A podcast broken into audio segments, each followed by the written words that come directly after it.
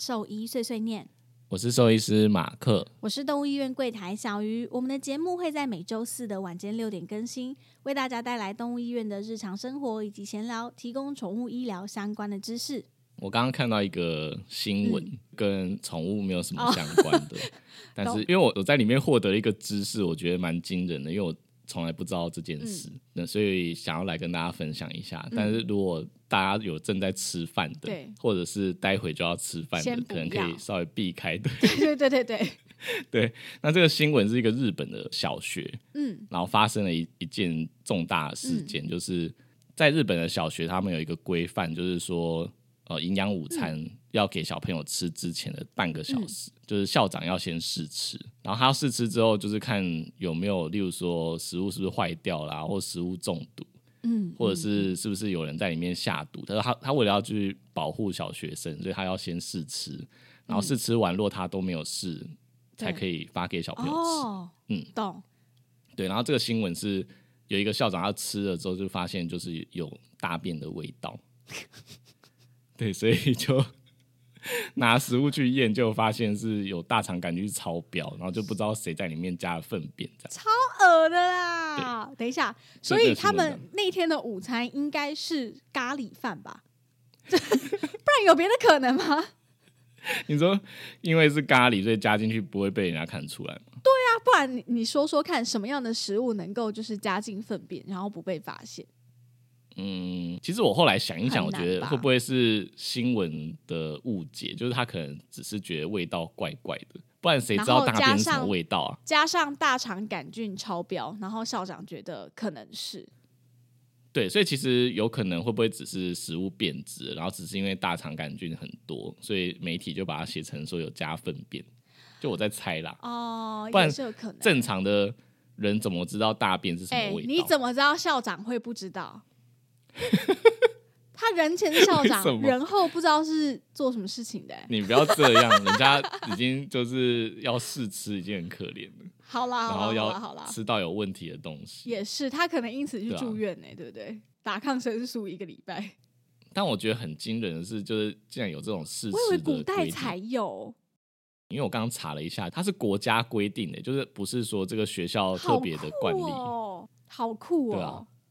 所以意思是说，如果校长就是今天请假不在，然后就会有另外可能副校长要出来做这件事吃的事情，或者是主任之类，就是职务代理。可是你想想看哦，就是小学生一个一个小学这么多班级，他是要每每一个班级的都各试一口吗？还是说要怎么试？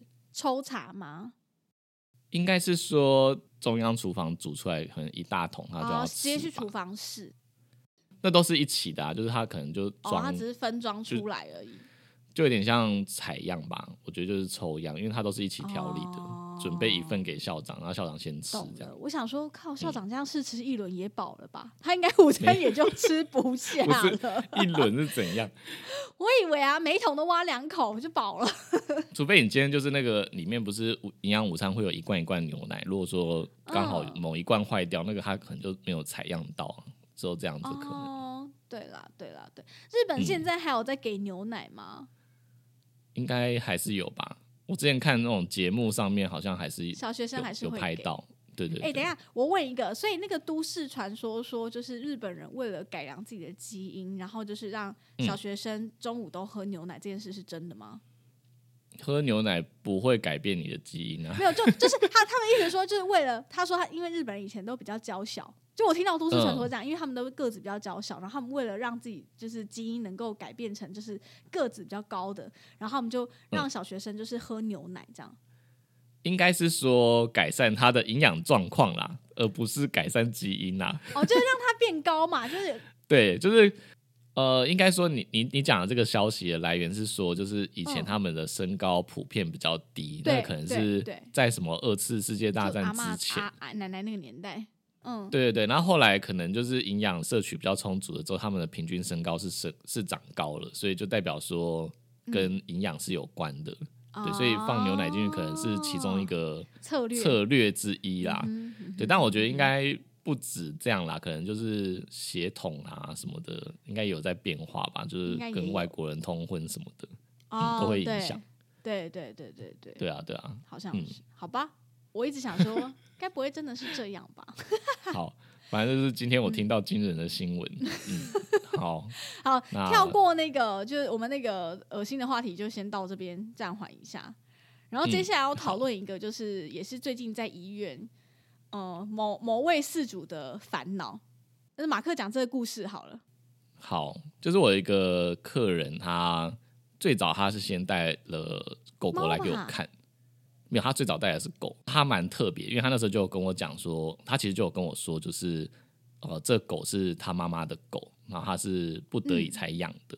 然后那时候我还不知道，就是他妈妈不在，我以为是妈妈不方便养，所以托给他。他是一个蛮开朗的主人啊，所以就是我们在看诊的时候，他就会常常开玩笑说，就是医生你要不要领养这只狗啊，或者是 他一直会讲说，时不时会故意开玩笑说，就是他想要把狗送人。然后他觉得很烦，就是他他不是一个爱狗的人这样子，然后就有跟我说他现在还有另外一只就是很年纪很大的猫，然后生病这样，嗯，然后心里就想说，哎，那怎么不是带猫来给我看，反而是带了这两只狗？对对对，因为也是有一些嗯，怎么讲，也算是老年病的啦，因为那个狗狗就是据他所说，就是妈妈没有说照顾的非常用心，对，所以其中一只吉娃娃就是九岁，然后已经。有一些关节退化这类的问题。OK，嗯，对对对，嗯，他就是蛮容易开一些这种，就是要把狗丢掉啊，或者是要送我啊之类的这种玩笑。嗯嗯。然后那时候我都想说，那应该就是开玩笑而已，这样。那但是他就是后来他带另外一只猫来给我看，就是他也是有一些慢性肾脏他自己的猫。对。然后才发现，他就是嗯，真的爱猫的程度跟爱狗的程度上是有差异的，而且很明显就可以看得出来。那因为就是这样看整一段时间，然后我跟他蛮熟的，所以他就是昨天跟我讲，呃，照顾那两只狗真的给他压力很大的事情。对，他也就提到说，他妈妈是不在了，所以才狗才就是必须给他养，因为爸爸不愿意照顾这样。嗯嗯。嗯，对，然后就讲了很多超多，就是造成他压力的因素啊，还有就是他很不爱狗这件事情。对，然后我就在想说，就是假设啦，嗯，假设今天就是我我走了，然后我要把我的动物托付给谁？嗯，或者是今天我哪个朋友就是他离开了，对，然后突然间就是他遗嘱说他的宠物要托给我，对。就是会发生什么事情，我就在想。对，不知道听众有没有就是曾经考虑过这件事？如果真的自己不小心意外离开了，你身边的宠物要交给谁？如果你又是那种多猫多狗的人，嗯，那你家这么多只宠物，你不可能对托给同一个人吧？对不对？假设你今天养六只猫、七只猫，你要全部托给一个人吗？对，就是有人愿意接收七只猫吗？对。但如果说你要把它分散到各个不同的家，是不是又会烦恼说这样他们没有在一起？对，会不会会不会没有办法就是得到好的生活品质？能不能被照顾好？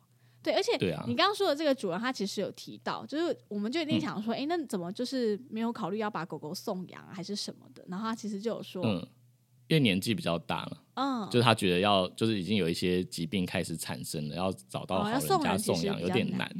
对，然后另外一点就是你刚刚想要讲，就是说他呃当初就是有出国，对，然后出国的期间，他的猫也是托给妈妈照顾，所以我觉得他可能就觉得说，嗯，他他昨天只是直接跟我开玩笑说，就是他觉得是卡玛，就是业障这样子，回到自己身上，这就自己造的孽这样子，自己的。对，他就觉得说，就是他，就我觉得他可能就觉得因为这样，所以他他得自己接受这件事情，因为他以前。也曾经让妈妈就是照顾他的猫这样，嗯嗯，然后就自己对啊，自己出国了这样子。对啊，现在他就真的压力很大，就是甚至跟我讲说，他都觉得他的人生都被绑在这个上面，他他没办法出去玩啊，没有办法有自己的时间跟空间什么的。对，然后就觉得天哪，这有点严重，应该是要找一些社工人员，就是辅导一下，或是智商之类的。对，可能需要哎，我觉得就是有人要好好跟他。就是聊过这件事情，我觉得他需要去调试一下自己的心态啦。呃，要么就是送养，就是可以解决这个问题。但如果说你内心有一个坎过不去，就是没办法送养，或者是送不出去，那就是只能调试跟接受他。对，就有点像说有我们人类不是很常会遇到那种就是父母亲或长辈就是失智，对，那那个也是照顾起来压力也是会很大很大的。对，真的。但的但是很多人都是跨不过那个坎，就是不愿意就是交给别人照顾嘛。对他们觉得这样就是一种不孝顺，或者是对，不孝顺，对、呃，对，就不孝顺的表现啊。坦白说，就是因为这个原因对。，那个也会就是变成一个另外一个无形的压力。对对嗯对。可是我觉得就把他送，嗯把他们两个送养，不见得是件坏事啊。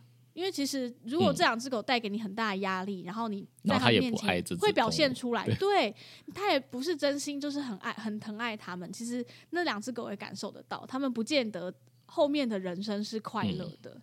那你不如就是可能试着帮他们找找看合适，然后或者是真心能疼爱他们的主人，嗯，对我觉得这也是太快进入结结论了啊。会吗？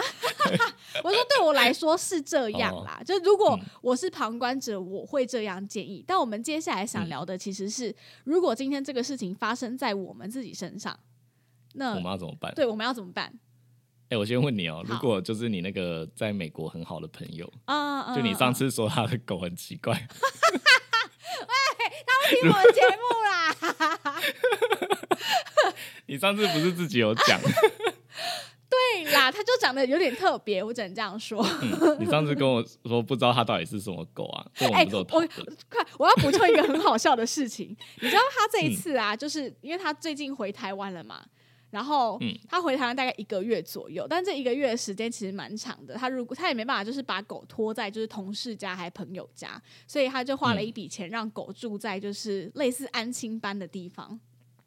对，然后哦，安亲班说里面美国也有安亲班，对它有安安亲班可能对，白天的时候主人上班可以去之类的。然后他就是把狗放在一个安亲班跟寄宿学校，反正就类似这样子的。那就跟台湾。什么狗学校对对对，有点类似，反正他就去了嘛，他他就把他狗送去，然后送去之后，因为狗学校就是会安排一些活动，就你嗯知道他们有什么可能哦，跑步活动啊、障碍活动啊什么之类，跟别的狗互动的活动啊之类的。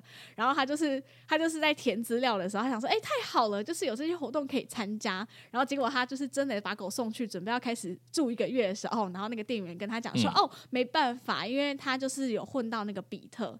他是 pitbull，所以你说不他可能参加有任何 people 的血统这样。他说他不能参加这些活动。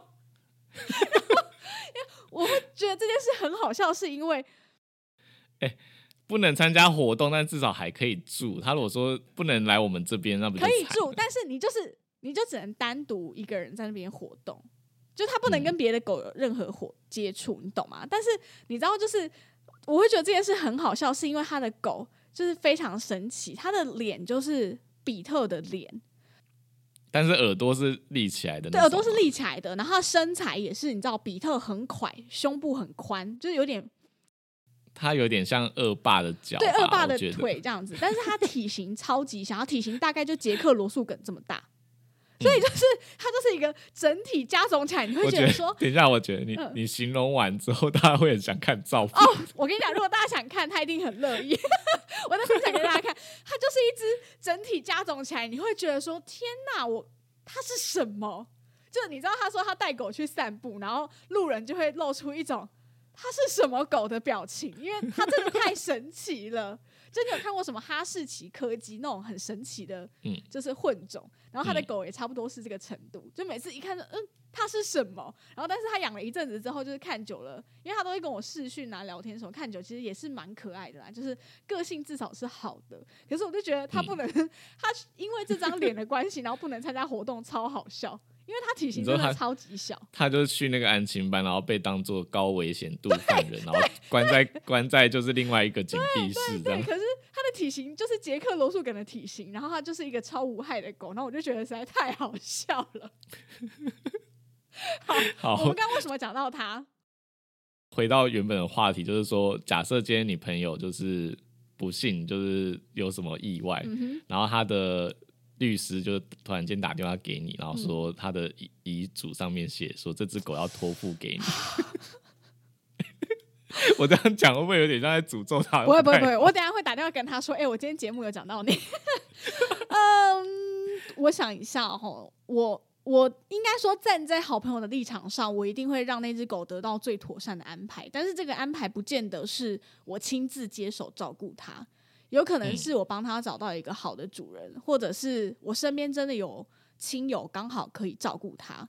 但是我自己有其实有一个底啦，就是我想好，假设真的有这个状况发生，我送养的人必须是我熟识，或者是我呃能够随时。追踪到这只狗狗状况的人，就我没有办法把它送给一个，这就一定不会对对对，因为这毕竟我会觉得说，这是真的是我很好的朋友，从高中到现在的好朋友，然后这是他心爱的狗，我没有办法就是随便的把它交给一个就是陌生人，然后事后就完全没有联系，我会觉得我没办法，所以我应该会找一个就是我我信任他，然后我能够随时追踪狗狗状况的人。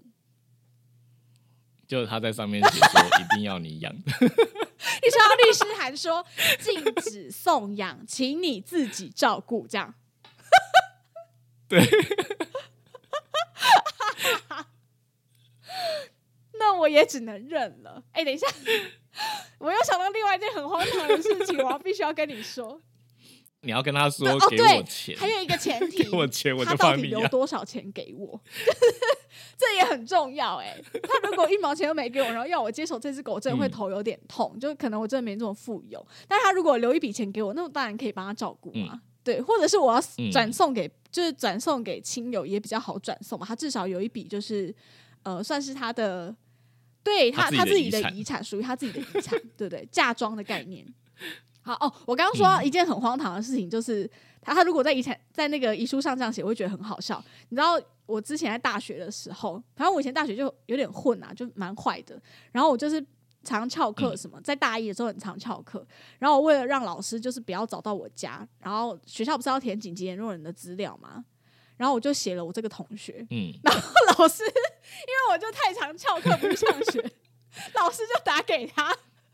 然后有一天，我朋友就打给我，然后嘞，他说：“某某某，你为什么都不去上课？”我说：“哎，你怎么知道？”然后他就说：“因为你老师刚刚打给我，为什么你紧急人电紧急用人写我？”然后我就说：“我没有跟他先跟他讲。”原来老师真的会打这个电话，然后。那他接接到有标康吗？他说：“他说，呃，好，我知道了，我会再转告他。”然后 我就觉得，他就觉得我很荒唐。然后我现在想想，我也觉得天哪，我当时也太荒唐了吧！就怎么会想得出来这一招？然后居然他就还打电话骂我这样子。好，讲完这个荒唐的事情，我们继续。但但我刚在想哦，就是因为今天就是托孤给你的，就是我们刚刚假设的是一只狗。假设今天托孤给你的是你不爱的动物，比如说我在我的我的遗嘱上面写说，我走了之后，我的手工跟他那一盒蟑螂要交给你。你听见我的嘶吼了吗？我跟你讲，我没有不爱手工，只是我怕被咬。其实我觉得手工是可爱的，但如果你养的是角蛙，可能就没办法。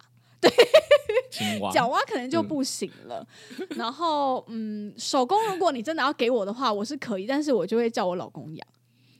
我就说我求你了，马克已经写给我了，我们就一起承担，我们要一起承担，一起面对。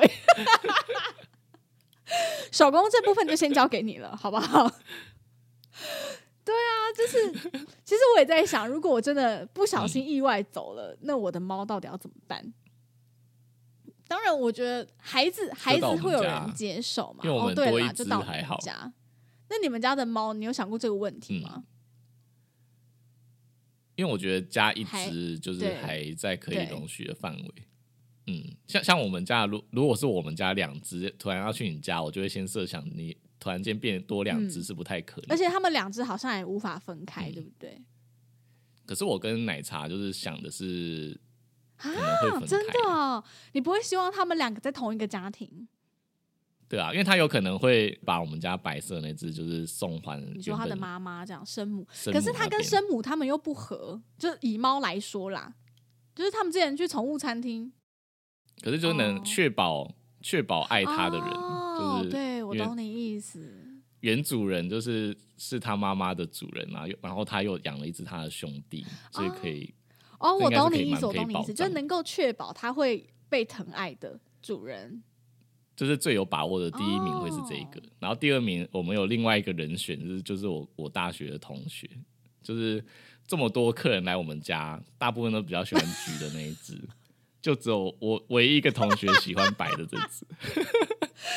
哎，但我觉得很很特别的是，就是我们家的白猫，就是平常跟陌生人就是也没有太大互动，但他他好像可以知道谁比较爱他，所以他他会跟他互动。你说白色那只哦，真的？嗯。对，就是 h e b o n 啊，他他会他他会知道我这个同学就是可能是真心爱他，所以他会去。其实 h e b o n 他没有到每个人都亲，我也是就是因为比较常去你家帮忙喂饭，他看到我才会蹭我，所以他就是像我这次去喂他，就是会过来蹭我，因为他知道我就是放 饭的人，就是他他就是已经认识我，所以他就会想要跟我撒娇，他也会给我抱。可是他真的不是一开始就可以接纳陌生人的猫。对啊。因为他已经知道你是喂饭的，对对对，他说：“哎，这个人来喽，不错哟。”嗯，对啊。但是我那个同学是他第一次来、第二次来的时候，那他就可以跟他一起互动了。嗯，对。然后晚上就是睡我们家，就是客厅，我们有沙发床的时候，就是什么。哎，那他真心爱他，送他。真的可以。因为白色那只，哎，我在你家睡那么久，他也不会来找我啊。对啊，你看我在你家寄生那么久，他也不会，他也不会，他也不会找我啊，都是都是橘色那只会来啊，都是小贝贝来找我啊，真的耶！好了，我们已经帮他列好了，我们这以以这个节目作证，如果你们真的发生什么意外，真的意外不在了，我会我会认真执行这件事。那个同学联络资料先给我，我说我跟你讲，你先去听这个 EP，这是第几集？EP 八十集，然后。对，我们的节目有讲过了，就已经立下他的那个遗嘱，所以这只猫必须交给你。文字对，我们不是文字版，这是声音版的遗嘱哦。我觉得没有问题。那那橘色那一只呢？橘色那一只其实我还没有很明确的想好，没有明确的想好这件事。就是目前可能最有可能还是一样，就一起交给我。真的假的？两只一起？因为他是很爱猫的人。然后，但我不知道为什么他到现在都还没有养猫。嗯，可能这是其中之一。然后另外之一可能就是他，他觉得就是养猫也是要负责，或者要很多开销，他可能还没有做好准备。然后就是会这样决定，可能就有点强制他中奖。想说你这么爱猫，都已经喊三十年了，怎么还不养猫？对，这样那种感觉。嗯，也是，而且我想想，你家的猫根本就不适合来我家。我家有一个小孩，很恐怖，就是一点都不适合。所以，嗯，还是送那种可以专心照顾他们的比较好。对，而且你看哦，就是我们兽医送送给兽医还会有好处，就是对，可以确保他的医疗医疗方面，就是到终老是没有问题的。对对，他能够得到妥善的医疗照顾。对啊，不知道听众们有没有曾经想过这件事情？如果真的有一天自己意外不在了，因为你真的不知道哪哪天真的突然自己不在了，那你有想过你的宠物要托付给谁吗？还是说其实你们已经想好，然后甚至也把这些事情交代好了呢？已经写好了，对，会不会已经写 好了？写好了，就是还是说你有跟家人说过这件事？那你的家人有愿意接受吗？还是说说不定会像这个主人一样，就是这么这么烦恼？对啊，如果你的家人本来就不支持你养宠物，然后你又真的意外走了，那你的宠物要怎么办？对啊，真的，因为也是有很多父母反对的。而且我也想，我也想要知道养七只猫、八只猫的人，对对，要怎么办？好，那希望大家就是听到这个主题之后，可以私信给我们，告诉我们你的想法。嗯，就至少我们是这样。好好想，我会我会送养给我认识的人，应该这样讲。然后如果别人托给我，没办法照顾，我也会送养给我确定他能够妥善照顾的人，应该就这样。嗯。嗯，哎，人类的小孩就是不用烦恼这件事情，对不对？因为对有法律顺位啊，可能阿公阿妈啊，还是阿姨姑姑们啊，这些应该还是有顺位。他应该说小孩毕竟是人类，他们有一定的保障福利啦。你说就算顺位全部都排不到了，还有社福机构会会会，所以就是小孩我反而比较不担心了。就我觉得一定会有人照顾他，好不好？爷爷奶奶、阿公阿妈一定抢着要照顾他，但我的猫我就有点困扰了。对，因为想想我我家人好像没有那么会养猫，对，所以我就蛮担心的。哎，我突然想到一件事哦，如果今天就是宠物是年轻的，就是它没有需要什么医疗照顾，我觉得可能大家的接受度应该会很高。但如果说就是接受到九岁十岁还剩猫要打水这种，对，然后还有什么肠燥的啊，就是老年就失智的啊这些，是不是就会非常困那就只能看他的遗产到底留下来多少。就是他如果留的遗产够多，只能用钱解决这件事。可以呀，就是我说就是对啊，而且能用钱解决还还比较简单吧。就是你至少能让他哦，你说住院还是说住在就是像木屋这种猫诊所，然后你你只要花钱就能够让他确保得到妥善的照顾，然后医生又爱猫爱到一个爆表，对不对？天哪，那这样钱如果不够就不行啊，好不好？所以大家帮自己宠物先存钱。所以现在大家除了存就是医疗费之外，还要存一笔遗产。如果太老的时候，你的遗产要够多才有人对呀，不然你的宠物要怎么办？你要它得到妥善的照顾啊！说实在，说白话一点，现实面就是要钱。你没有钱，你根本就没办法得到什么妥善的照顾，好吗？对吧？所以大家认真存钱。结尾是这个，大家认真存钱，好沉重哦，才能够确保你的宠物在你离开之后得到妥善的照顾。好，下一趴，好，太沉重了。好，下一个是那个粉丝提问的部分。他说：“想请问马克小鱼有遇过狗狗吃不胖的例子吗？”他的狗狗每年都有做基本的验血跟 X 光，但是还是一直吃不胖。那他这边有备注，他说不是想要它变胖，但只是是，但只是怕它生病之后就是皮包骨了。然后他的血检也都是正常的，但是拍了 X 光之后说他的肠子比一般的狗狗还细一点。然后他有问医生说，请问他的狗狗体型算是正常的吗？医生是回复说体重有点轻，但是肌肉还可以。然后这边挂号肋骨看得到三根。然后他想要请问说，是不是有推荐的益生菌保养品，或者是有什么方式可以让狗狗增重呢？还是说有什么样的检查是他遗漏掉，可以再做的？好，这个问题，嗯，呃，因为他刚刚是讲说，医生说他的体型是正常的，对，稍微过轻，但肌肉的状况还行，嗯，然后肋骨看得到三根。那这就是牵扯到，就是我们去评估一只狗狗是不是过瘦，其实有几个呃要点啊，就是呃，其实我们有一个叫做 Body Score 的分级，它有可能是一到十分，或者是一到五分。然后假设一到十分来讲的话，五就是在中间嘛。那如果就是开始看得到肋骨，或者是应该说五的话，就是呃最基本的判别方式就是你。对你看不到肋骨，但是你可以摸得到，那我们可能就会把它设定在五。对，它那是有一个图片可以做参考的啦，就我们可以之后可以再贴给大家看。对，那假设今天是可以看得到肋骨，那通常都是就是偏瘦的状况。嗯，对，它有分程度。那讲三根，我可能就会估计它可能就是三到四之间吧。嗯嗯，就是应该是这样子。嗯，那。呃，除了就是刚刚讲那个 body score 的分级之外，还有就是跟品种也有关。嗯，例如说，你今天不会要求一只灵体，或者阿富汗，或者是惠比特，对，然后要长得就是胖胖，跟发豆一样粗壮，对对 对，所以品种也会有一点点影响我们去判断啊。所以这个东西其实有一点点主观。嗯嗯嗯嗯，对，那。呃，这边有一个我觉得比较特别，是医生说他看 X 光，觉得他的肠子比一般的狗狗细一点。那我觉得这个就比较从 X 光去看肠子的，是不是比较细？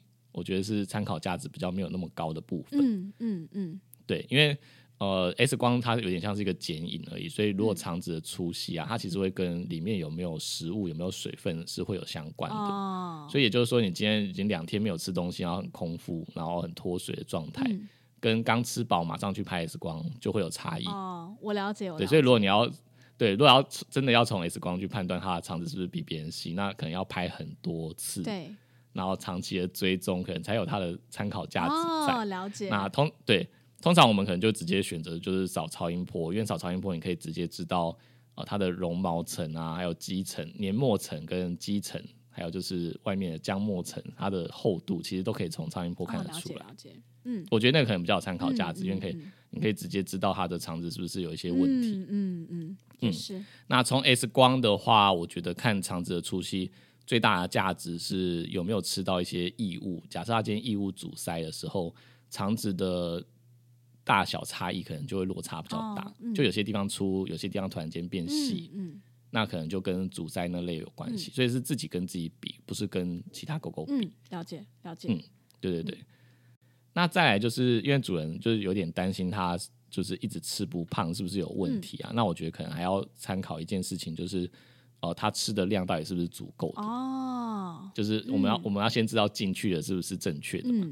然后再来的话，就是出来的是不是正确？因为我们可以知道它消化跟吸收有没有问题。哦，所以就是要去观察它的大便是不是常常拉肚子啊，常常软便，吸收可能就是告诉我们它吸收是有问题的。了解，了解。嗯，或者是呕吐，如果很长期慢性的呕吐，哦，那就代表它摄摄入的热量可能也会跟着因为这样不足。了解。对，所以我觉得就是。呃，饮食的状况跟排泄的状况，还有就是有没有其他胃肠道症状，我觉得都是很很重要的参考依据。嗯嗯，对。那还有一个，我觉得主人可以比较明确知道，就是体重哦有没有一直下滑。哦，对。今天今天假设他的胃肠道是有一些疾病的，通常他的体重是会一直下滑的。OK，嗯，这也是一个我觉得蛮重要的。所以如果没有一直持平，可是就是这么瘦，这样是可以的吗？嗯。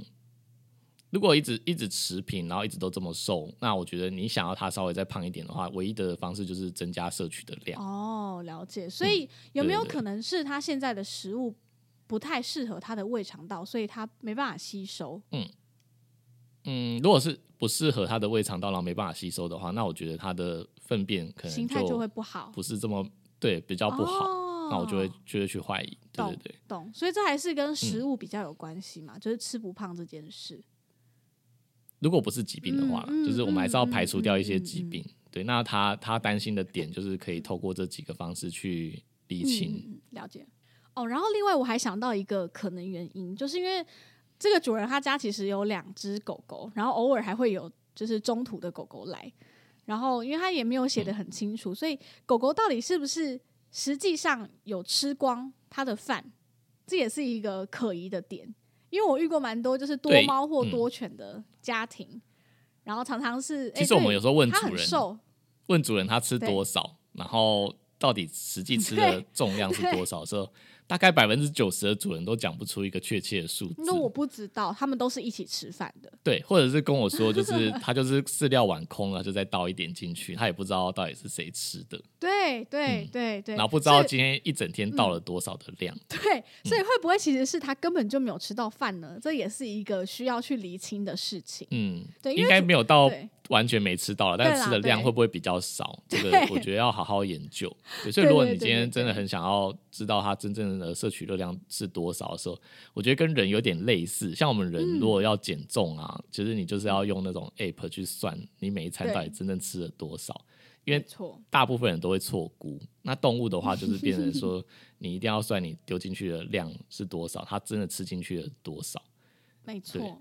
如果如果中间又混合了鲜食进去的时候，就会变得让这个事情变得更难，就有点像人如果都吃自己煮的东西，呃，或啊都都有做很精算的话，跟吃加工食品就会不一样。嗯，或者是说你变说你要一直都吃便利商店的东西，因为它上面都会有标热量。哦，对对，我有听过这一派，就是为了减重，我都只吃 seven 或只吃全家的东西，因为因为这样比较好计算。嗯，对对对对，就我觉得原理都有点类似啊，就是人跟动物如果要增重减重啊，这些其实都有点类似。嗯嗯嗯，了解。就是主人这边有问说，就是有没有什么推荐的益生菌保健品，或者是有什么方法可以增重？等下增重的话，就是刚刚讲那些。那益生菌保健品这件事情呢，那我觉得可能就是要看它是不是真的有胃肠道真的有，就是例如说消化不良啊。或者是他是不是真的是因为坏菌很多，所以导致他很常胀气啊，或者很常软便？嗯，这个可能才会去考虑到是不是要用益生菌去去辅助。辅助，对，它不是一个治疗的方式，也没有什么益生菌这么厉害，就是吃了之后就可以让它消化变很好，然后就变胖。嗯，哎，刚好在人是这个是相反的，就是不是会有很常人在广告一些什么益生菌，说你只要吃这个就会变瘦。哦，对，然后就会标榜说这是什么会瘦的益生菌啊，就是让有你这种啊，我不知道哎，有超多超多，而且有时候也会有医生出来背书，然后就会被其他医生炮轰。哦，时不时我会看到这样子的的产品，对啊，它其实就是终究就是减重还是增重，它还是。就是跟热量不，就是能量不灭定律一样啊，就是你进去的东西跟出来的东西，它就是决定你的决定你的体重。OK，还是还还是跟这些有关，因为你热量摄取过多，它就是会囤积成脂肪跟长肌肉啊这些。如果你有运动的话，对对啊，就类似类似的原理。所以益生菌就是不要太太过迷信它的效果，它就是一个保健食品，一个帮助。辅助的疗效而已，对对对，嗯嗯，了解。那你刚刚还有提，就是我们刚刚讨论还提到一个叫做益菌生的东西，它跟益生菌又不一样了，对不对？对，益菌生的话，呃，是因是因为就是我们家的猫之前比较瘦啊，然后奶茶就一直觉得说它是不是消化有问题，嗯，对，所以健康检查其他都没什么问题，对，他是他就觉得他是不是消化消化有问题，胃肠道不太好才这样，所以他就是。有尝试不同的饲料嘛？那其中就是有一有一个饲料，就是某大厂的饲料，它里面是标榜说它是益菌生的配方。嗯嗯，然后他觉得吃了这个饲料之后很有感，就是他体重也变重了。哦，真的。呃，大便的形状，他他觉得有变好了，但其实对我来说，我觉得他原先的大便也没有不正常。对啊，很正常，他都大在外面，一看就看到了。硬要讲，硬要讲，我每次去他都给我搭在外面，是什么意思？他现在很少搭在外面，但为什么只要你来的时候就搭在外面？只要我去，一打开你们家那个猫房的门，他就是掉一颗在门口送我。我想说，哎，又送我礼物喽，又来了。他现在的他现在的掉在外面，应该是毛粘到然后勾出来的。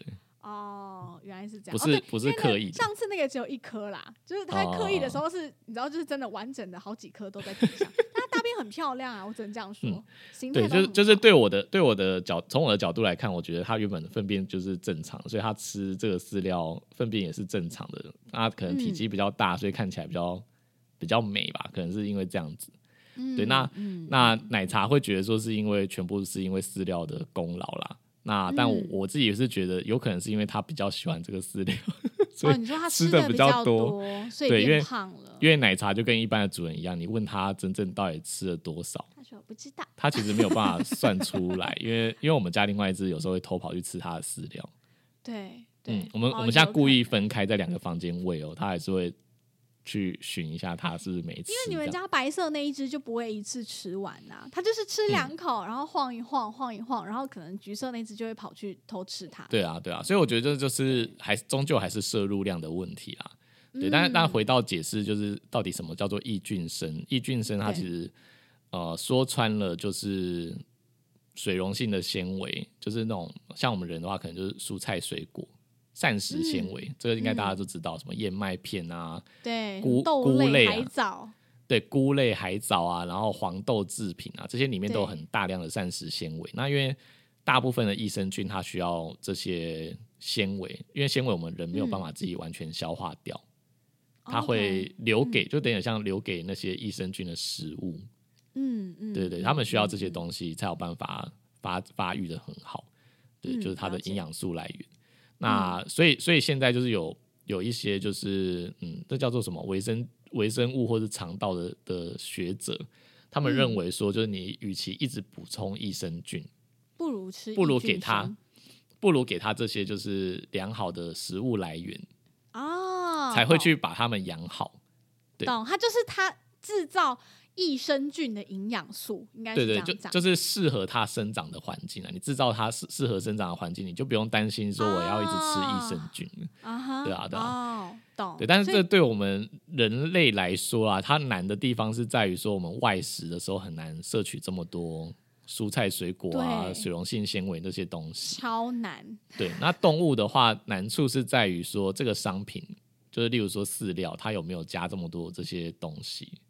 嗯嗯嗯，对，所以才会有这样的产品出现，这样对啊。但我觉得就是终究增重减重，如果它不是胃肠道的问题的话，这个饲料啊还是益生菌什么都是辅助的性质而已。它你不能嗯，就是期待它说你很瘦的狗只要吃这个就一定会变胖。对我我现在不是在推销这个饲料，哦就是大家一定要注意。怕你在夜配，没有夜配，这这这真的就很难。对，这个就是大家自己自己见仁见智。对对对，就是还是要看有没有疾病啊。他他他如果有疾病的状态下，就是用用食物去辅助他治疗，那我觉得当然是很有意义的事。这样子，嗯嗯嗯嗯，好，所以就是什么哦，狗很瘦啊，然后去医院，然后柜台啊，还是宠物店，然后一直卖你益生菌，这个你就要自己好好考虑一下，因为它不见得有效。就但是如果你吃了有效，那当然更好。因为我是真的遇到主人，就是哎有吃，然后觉得效果也不错，狗狗就比较少在软便。我觉得哎也是不错，但是我觉得终究还是归咎在它到底吃了什么啦。就你说大便大便很臭，这还是跟食物比较有关系吧？嗯，蛋白质比较多的时候，粪便本来就会比较臭。对啊，对对，所以如果说水溶性纤维啊那些纤维质比较多的时候，它粪便味道本来就会比较没有那么臭。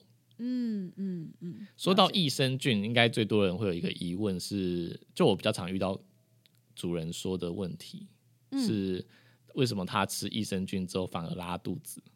哦，对对对对，这个很常有。他说：“哎，我上次买了一盒回去，他每餐吃，但就一直拉肚子。”但其实说实在话，我也不知道它真正的原理是什么。但我通常跟主人的讲法是说，就是呃，因为它。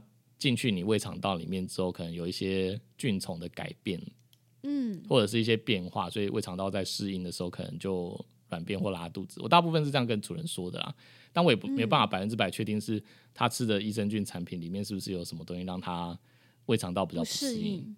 对对，因为它有时候不会是完全纯的益生菌嘛，它可能还要有一些赋形剂啊，还是什么，对，额外加一些一些有一些糖类的东西，对，有时候会这样。草莓口味啦，不是啦，不是啦，我是说什么里面会加什么寡糖啊、菊糖那类的东西。啊，懂懂懂，我以为是说调味的东西。嗯嗯，对啊，所以我也很难确定，就只能就是吃一段时间适应看看。啊，如果真的都不行，那就代表说它可能不适合这个产品。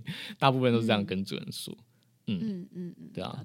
然后因为主人就发问了这个问题嘛，然后我就想说，哎，我来看一下他的狗到底是到底有多瘦这样。对，然后我就 去爬了一下，因为他那个他其实 I G 就是放那个两只狗狗的一些生活啦。的确，他说的这一只狗是看起来的确是蛮瘦的，就是体型真的就是你会觉得，哎，它是瘦瘦的狗，这样瘦瘦长长型的。然后我就不小心就点了一篇，然后就看到主人也说。他说：“太好了，就是终于终于不软便了之类的。”我就想说：“哦，会软便哈，被抓到了，抓到了，果然会软便。”但是我是不知道实际上是怎么样啦，所以所以就是就是今天这个听众，如果说你听完这一集，然后你可以再回复我们前面问的这几个问题，这样子，就是到底有没有实际吃完，然后它大便的形态是经常会软便吗？还是说就偶尔？还是说，其实大便一直都很正常，然后吃东西都吃什么样质量的？是都吃鲜食，还是是有吃干饲料，有吃罐头？都吃什么？其实这些都是医生去评估一个很重要的依据。对，我们在我们在医院的时候有点像侦探，就是我们要一直抽丝剥茧，到底是哪一个环节的问题？没错，没错，没错。对对。所以就是像这样子，像像这样子的粉丝提问，其实就会留下蛮多疑点的。就是我们就需要去节目上分析说，哎，其实我们在诊间的时候，医生通常会怎么问，会问哪些问题？所以这样子，你下次去看诊的时候，或许你就能够大概知道说，哎，医生可能会问这些，我平常就可以把它记录下来。或者是医生没有问，你还是要先跟他。说对，你就全部都讲完嘛。对，一定要让他如实禀告。对对对，这些都是你平常可以先记录下来的事情，就是有对医生来说是有帮助的啦。就是诊断诊断起来会比较快，对，比较才有机会找到原因。对，没错，没错，没错。对啊，因为因为没有这些线索的话，你你变成说你问我他肠道有没有问题，我总不可能就直接跟你讲说，那我们开刀帮他的肠子采样看一下哦。My God，应该没有没有人愿意接受第一次看诊，然后就说我要手术，开腹探查这样子，而且我们直接开腹探查吧。嗯，太难。好 OK，那我们今天的讨论大概就到这边。如果你喜欢兽医碎碎念，记得追踪我们的 Instagram，也可以到 Apple Podcast 留下五颗星的评价，再写下真实的评论支持我们哦。感谢你的收听，大家再见，拜拜。